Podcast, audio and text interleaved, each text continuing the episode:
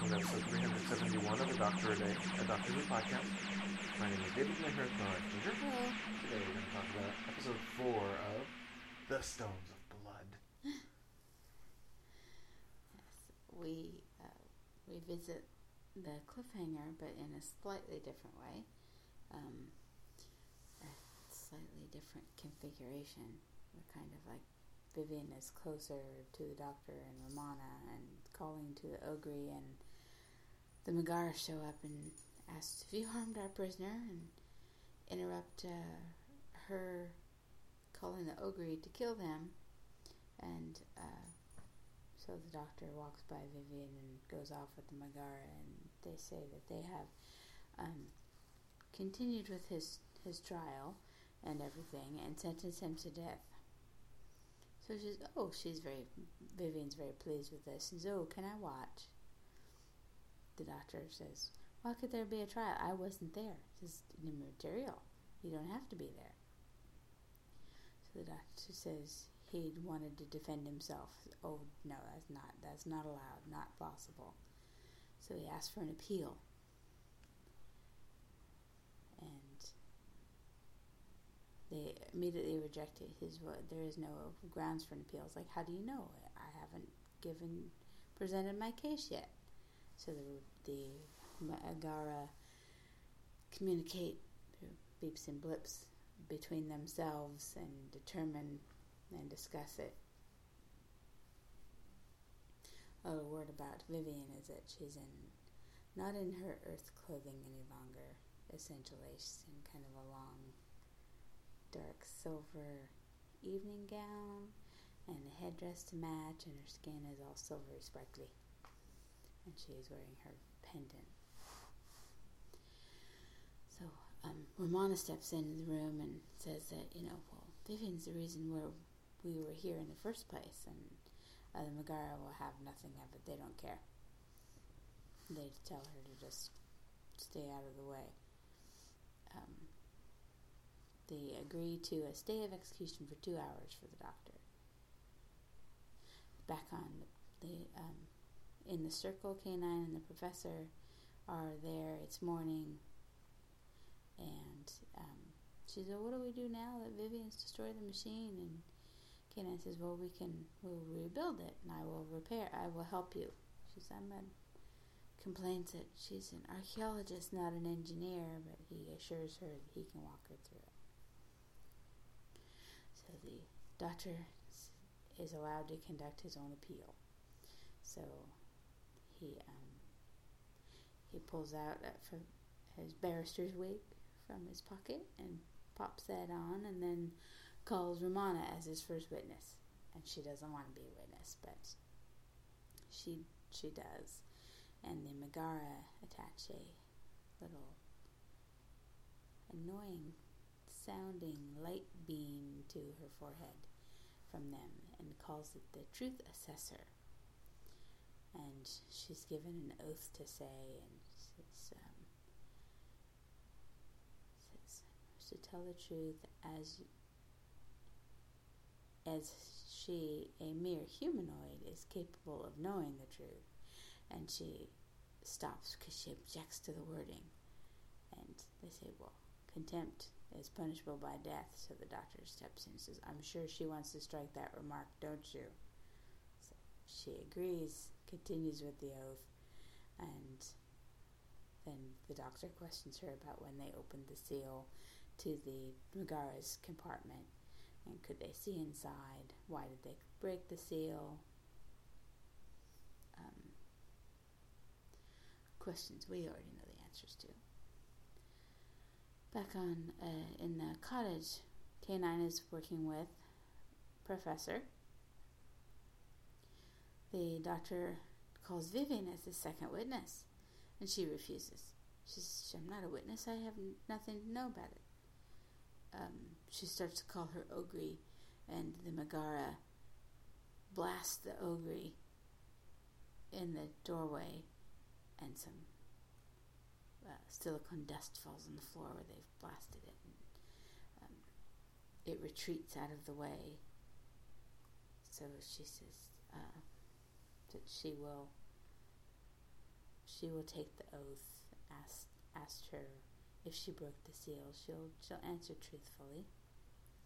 While the Megara talk with Vivian about being witnessed, the Doctor talks to Romana and says that he thinks that she asks what he's up to. She says, "I'm trying to find out who she really is," because the Doctor believes that Vivian is the one that the Megara are after, and is trying to find out who she really is. So he says there's got to be something incriminating, maybe back at her cottage. So Romana's going to try to go back and see. So she goes back to the hallway where the X marks the spot is, and waits for the ray to come on, paces back and forth, trying to get back. And the ogre that was sent off by the Megara comes up behind her, and as the professor switches on the machine, both of them come through into the circle. So Romana runs forward and tells them to pick up the machine and just run. The Doctor wants to question Vivian, and asks why the Megara don't attach her to the truth assessor. And so the Doctor argues this, and he said, well, she was not present, so we have no reason to attach her to the assessor. Vivian says, no, you can attach me to the assessor. I'll answer truthfully about the seals, which surprises the Doctor. Back at the cottage, Romana asked if there was anywhere that Professor couldn't go, any rooms that she kept locked, anything like that Professor could remember to help them. So the Megara do the questioning of Vivian and ask her about the seals and did she break them, was she present, but they don't ask her anything else. So the Doctor says there was a journey to some journey you turned out to be, and he says, well, I have your best interests at heart.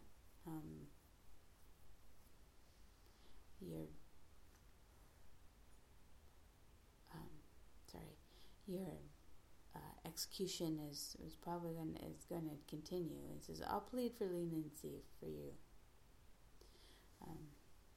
So they decide that yes, they'll give him some leniency, and you'll have a quick death, but they're still sentencing him to death.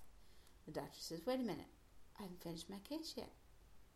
And he wants to call one of his counsel as a witness. Back at the cottage, they're searching, and K9 hasn't found anything either. Romana discovers that in some recipe books that ones with lemon juice have been marked out, or that she didn't want to use those. And so she asked Professor, and she said, oh yeah, she didn't like lemon juice and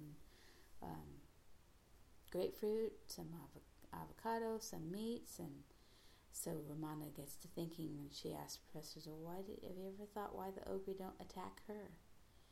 And so Professor says, well, they probably don't fancy her blood. She says, exactly, she probably has a different metabolism from Earth bound humans. So she asked K9 to do some searching to find out where she could have come from. The Megara are arguing more and more, but they finally agree that the Doctor's counsel can be a witness. So the Doctor asked why they were there, what they were doing, and says they were on their way to a G-class planet near Tau Ceti, called Diplos. Back at the cottage, K9 says as much, that it was this system, although there are some others capable of supporting life, but Romana points out that the ogre's home planet is in the same star system. So this is speaking of the ogre. Wonder where they are. There's a rumbling, and one comes up to a glass door and bumps into it, breaks the glass, so they run off. The Megara continues that on how they were after the criminal who had stolen the great seal of Diplos, and her name was Cessair of Diplos, but they had no description. The Doctor asks what the great seal can do, can transform matter, transmutate objects, create a hyperspace field, and then the Doctor says, well, if there's no description of her, how are you going to arrest her? Says, well, the officers would have done that. It's like, well, the police are dead. And he says, well, yes, that's the problem. But then the Megara say that they no longer want to delay his execution. It has been delayed long enough. And so the Doctor says, but she is the Cessair of Diplos. It's a supposition. You can't prove that. And we are terminating these proceedings immediately. Vivian sits and laughs. Evilly. Romana and Professor and K-9 return to the circle. The Ogre arrives as well. K-9 starts his blaster to ward it off as the Professor checks gets the machine set up. So the Doctor says goodbye, takes off his wig and says goodbye to his council, and we hear him say goodbye to Vivian, and then he's reached out and taken her hand to shake hands as the Megara blasted their ray to execute the Doctor. Well, because they were linked, the beam hits them and there's a blast. Romana is going through hyperspace,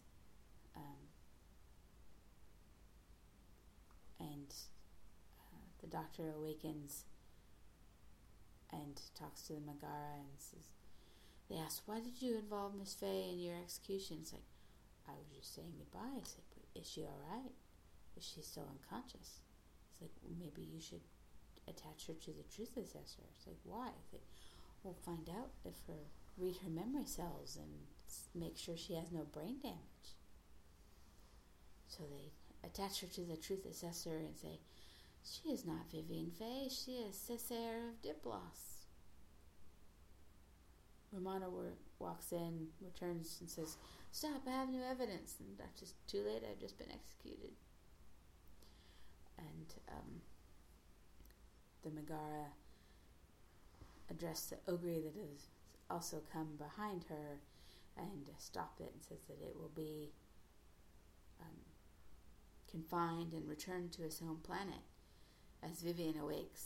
And the Megara say to Vivian Cessair that she is guilty of the theft of the Great Seal and her sentence is death or permanent stasis or something.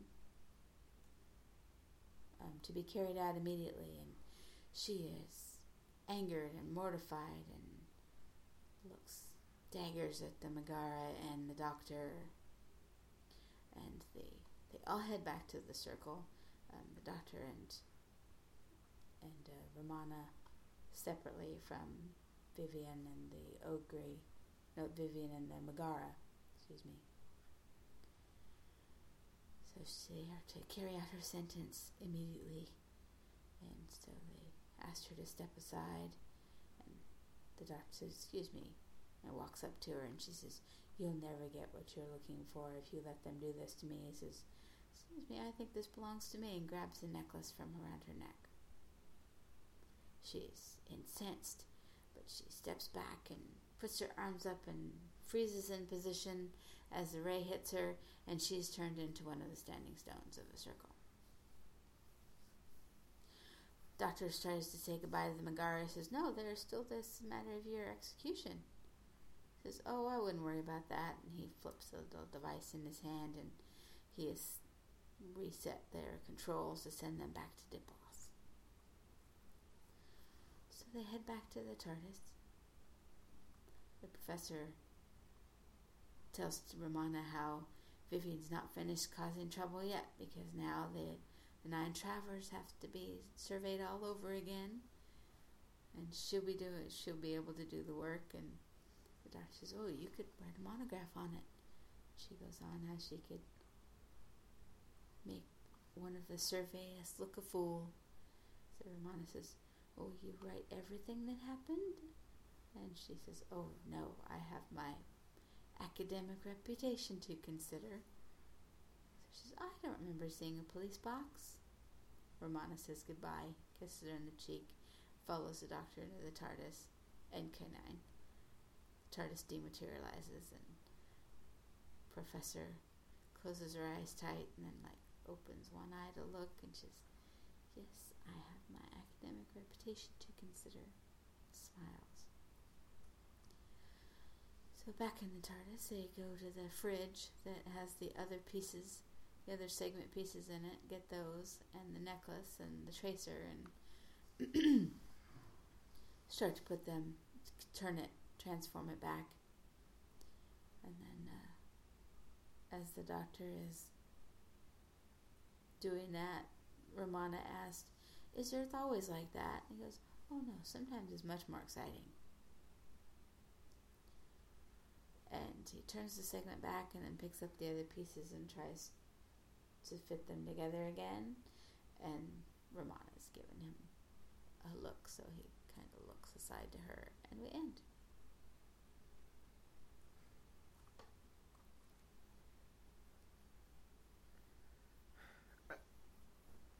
I like the whole trial scenes in the set of trial scenes in this. But the whole bit with Romana going back to Vivian's house is a waste of time. Yeah, I'm not sure how that was going to help them. Well, what they were trying to do would have helped, but what they ended up doing, they didn't even use. Yeah, well, I guess K9 used it to track down what planet she could be from. But the doctor figured that out. But yes, he figured that out. Without her help. But I guess he didn't know he was going to be able to find that out. No, I get that. And she wasn't going to be able to. But did we need to waste time watching her go through these motions? Couldn't we just have watched her go back, have her come forward, and the doctor say, "Oh, never mind. Figured it out. Executed." Yeah. Everything's fine. Yeah, I know. It really doesn't lead to anything that we don't find out otherwise. Right. You know, usually if they do something like that, they find something. You know, it's something worthwhile. Whereas this one, they pretty much come to the same conclusion. I mean, find the same information at about the same time. So, okay. We already know where the Ogre come from because the doctor already said they're from a planet near Tau Ceti. So we've heard that before. If they had sort of interspersed the two with the doctor finding or figuring something out, and then they cut to Romana figuring it out at the same moment or something like that, that could have been interesting. Then it would have maybe made some of that worthwhile. So if they had cut, because they kind of do that, but not quite as maybe rapid fire. Yeah. Like if they'd cut it right after. Exactly. That's what I meant. You know, it's because we were traveling to Diplos, a class 3 planet in Tau Ceti.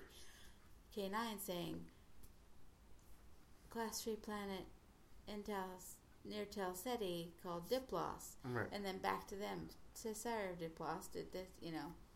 Something like that. That might have been interesting. Yeah. If they would have followed the cut scenes a little bit better, I think maybe it would have flowed a little bit, like I said, more rapid fire. You know, this separate but together. Right. Otherwise, it really we didn't need it at all. Yeah. It's not a particularly interesting set either. The cottage. The cottage, yeah. There's nothing really. I mean, it's basically one room. Yeah. There's nothing really special about it. But that might speak to it being a good set in a way, that you just accept it as a cottage and you don't, there's nothing to point out that, oh, this looks stupid. This wall isn't here, and, there's nothing really like that. It's just, it's nondescript enough that you can appreciate how nondescript it is. Right. That it doesn't stand out that there's anything weird or stupid about it, so it just really blends into the scenery that it is. Whereas some of the other more interesting rooms or sets that they have for different scenes in this story or other stories, part of going back there is to show off this special or different room or set that they have, and there isn't really that draw in those. Yeah. But I really do enjoy the Doctor as barrister, That amused me quite a bit too. That he pulls one out of his pocket. Yes. It's basically TARDIS-like pockets. His dimensionally transcendental coat. I wonder if this influenced the Scotty Vest people. I think you've asked that before. I've called it his Scotty Vest coat before.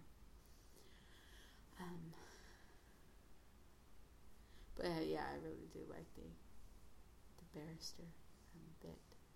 The Doctor coming up with this legal precedent or that, or this question that makes the Megara wonder and question and say, well, this hasn't been done before. It's very unorthodox and really not recommended. And say, well, it could be grounds for contempt, and punishment for that is death. It's like, well, why not? I'm already under a sentence of execution, But the way that the Doctor manipulates the Megara is really quite interesting.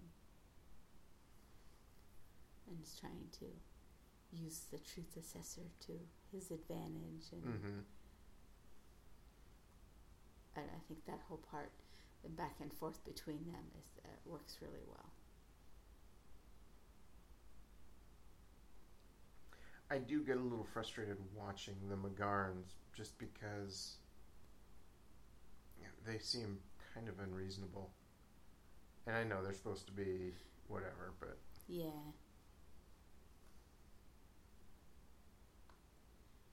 Maybe they take that unreasonable quality just a little bit too far. Exactly. Yeah, I hadn't mentioned, but at one point the Doctor tells Romana about she notices, I think, how unreasonable they're being and such, and he says, "But they're justice machines. It's like they don't know any better. This is what they do." And that one galaxy somewhere hired a justice machine to sort out some problem in their government, and she says, so what happens is, well, that they found the entire organization in contempt of court and destroyed the whole galaxy. So talking about how justice machines cannot be infallible, or are not infallible. And go to extremes, and then at one point later she says, I think when they're hooking up to the assessor, afterwards she says something like, "I see what you mean about the galaxy being destroyed." So, but for the most part, very good. I think a quite interesting way to a satisfying conclusion. Satisfied wrap up of the story.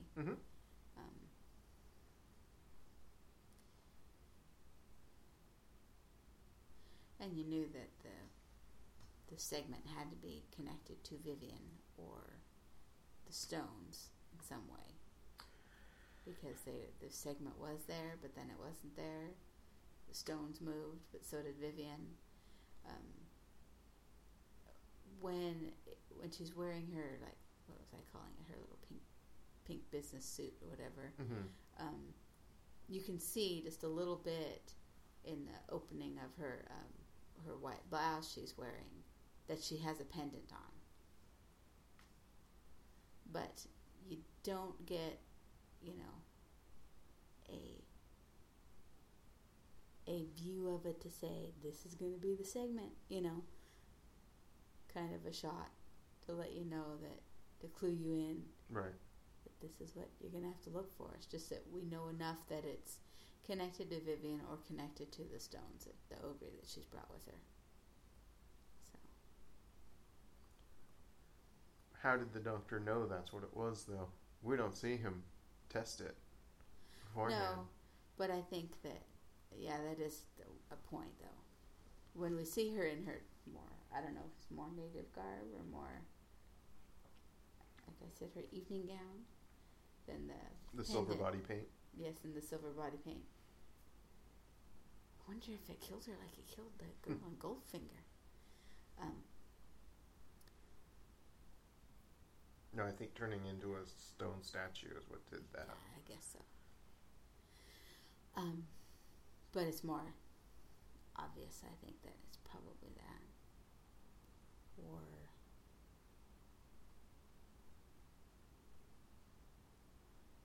I don't know, I'm trying to think of how he would know.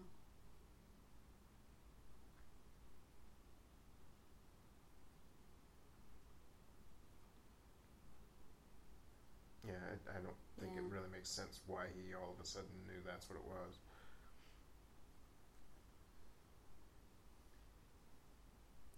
Well, he knew her wand was powered by the special crystals that he'd found that in the cottage that she had. But he would have known, he knew what those were for, so he knew that was dead. Maybe he realized that once he had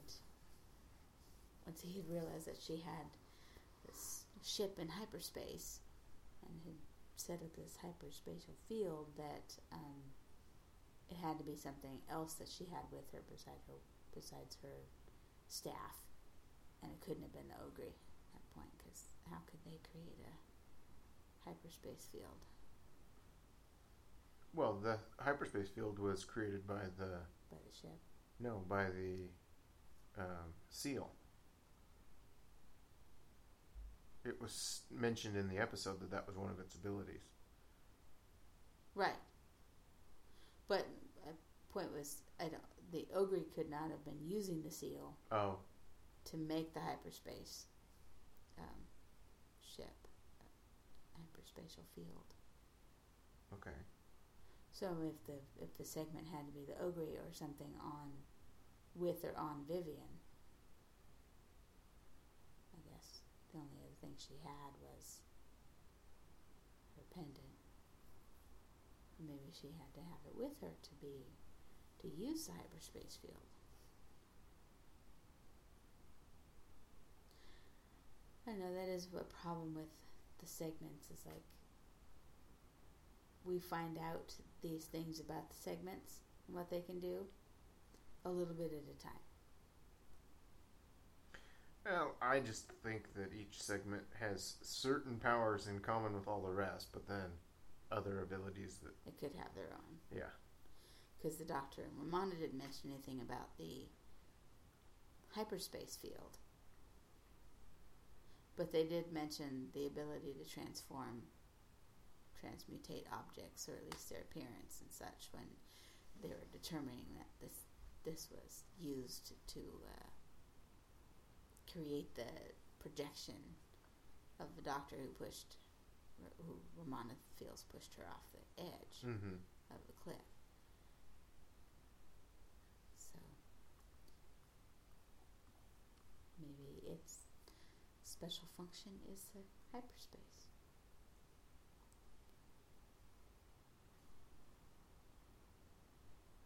I'm not sure how they could have explained that better, that it was going to be her pendant. Or explained better how the Doctor knew. Yeah. They really kind of, well, I think they needed to, but that's me. Yeah, a bit of explanation might have been nice, but it might have been hard to do without hitting us over the head with the information. So making it too obvious, then, of what it was going to be. Yeah.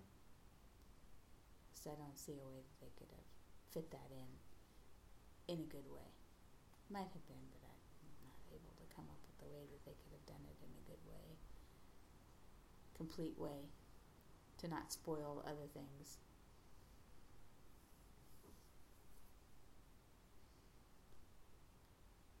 Do you have anything else?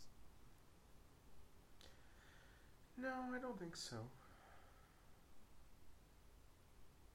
Talking about Vivian being sparkly and her different dress. I saw in the information track that Tom Baker had requested that his scarf be lengthened. Mm. And so the wardrobe had stitched two of them together. Yeah, oh yeah, yeah. And you can see where the joint is. Bad stitching together. And I failed sewing in 7th grade, but I could probably do better, you know, at just a straight stitch than they did.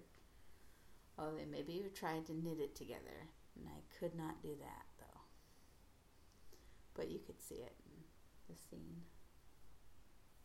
That, or it looked like it had a really bad snag at that point. Yeah.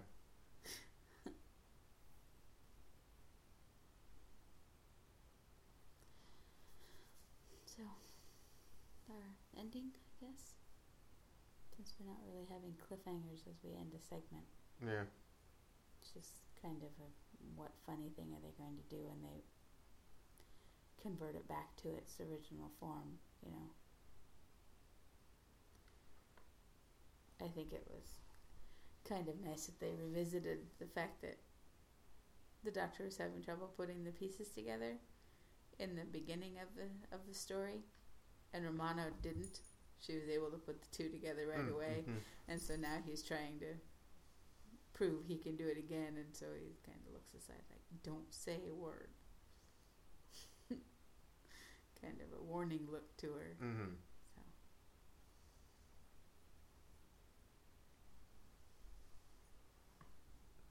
What about you? Or is that too much? What's that? Their endings. I don't know. I guess they needed to do something, and it's fine. It's showing that the Doctor can't put this 3-dimensional puzzle together. Mm-hmm. In a way, it levels the playing field, I guess, between Romana and the Doctor a little bit. Yeah, it shows his strengths lie elsewhere. Yes. And as usual, it shows that he's the Joker.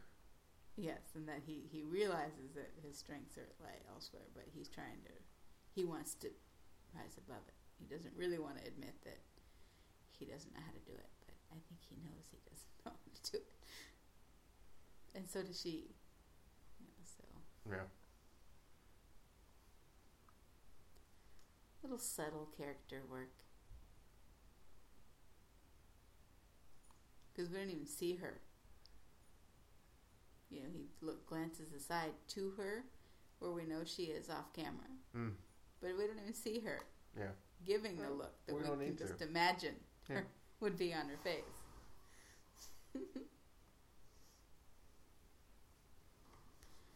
So, that's all I have, I think. Me too. So our next story. Androids of Tara. Yeah. I really like Stones of Blood too. I mean, I really like most of them, but there are very good parts in this one too, in Androids of Tara. I look forward to seeing again. Yeah, I was trying to remember don't remember this episode as well as I remembered the last two. Count Grendel. Yeah. Count Grendel. So, that's what we will talk about tomorrow. Join us then, and we will talk about episode 1 of The Androids of Tara. I hope you join us then, and thank you for listening.